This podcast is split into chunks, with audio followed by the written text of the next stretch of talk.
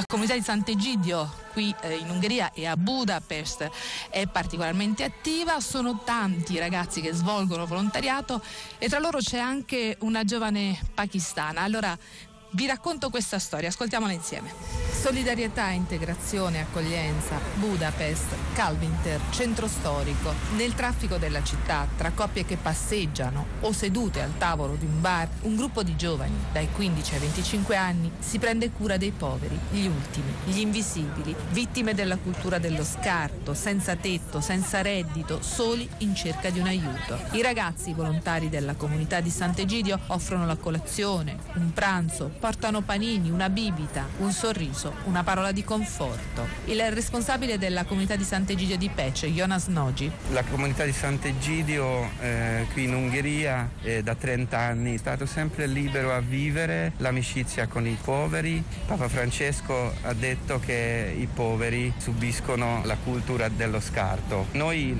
eh, crediamo invece che ogni eh, vita umana ha valore e vogliamo, seguendo l'istruzione del Vangelo, servire questi poveri e questo è vero anche eh, per i rifugiati che conosciamo, quelli che abitano qua a Budapest o anche mm, in altre città, eh, vogliamo vi- vivere con loro l'integrazione.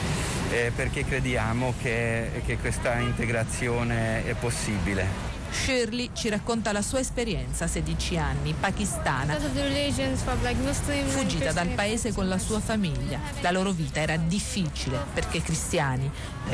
Cinque anni trascorsi a Bangkok, senza documenti. Non potevamo nemmeno uscire di casa, ricorda. Poi, finalmente, la notizia. Mio padre, racconta Shirley, ci ha detto andiamo in via. Era il 2019. A Budapest, un'altra vita, la scuola, gli amici e poi il volontariato con la comunità di Sant'Egidio.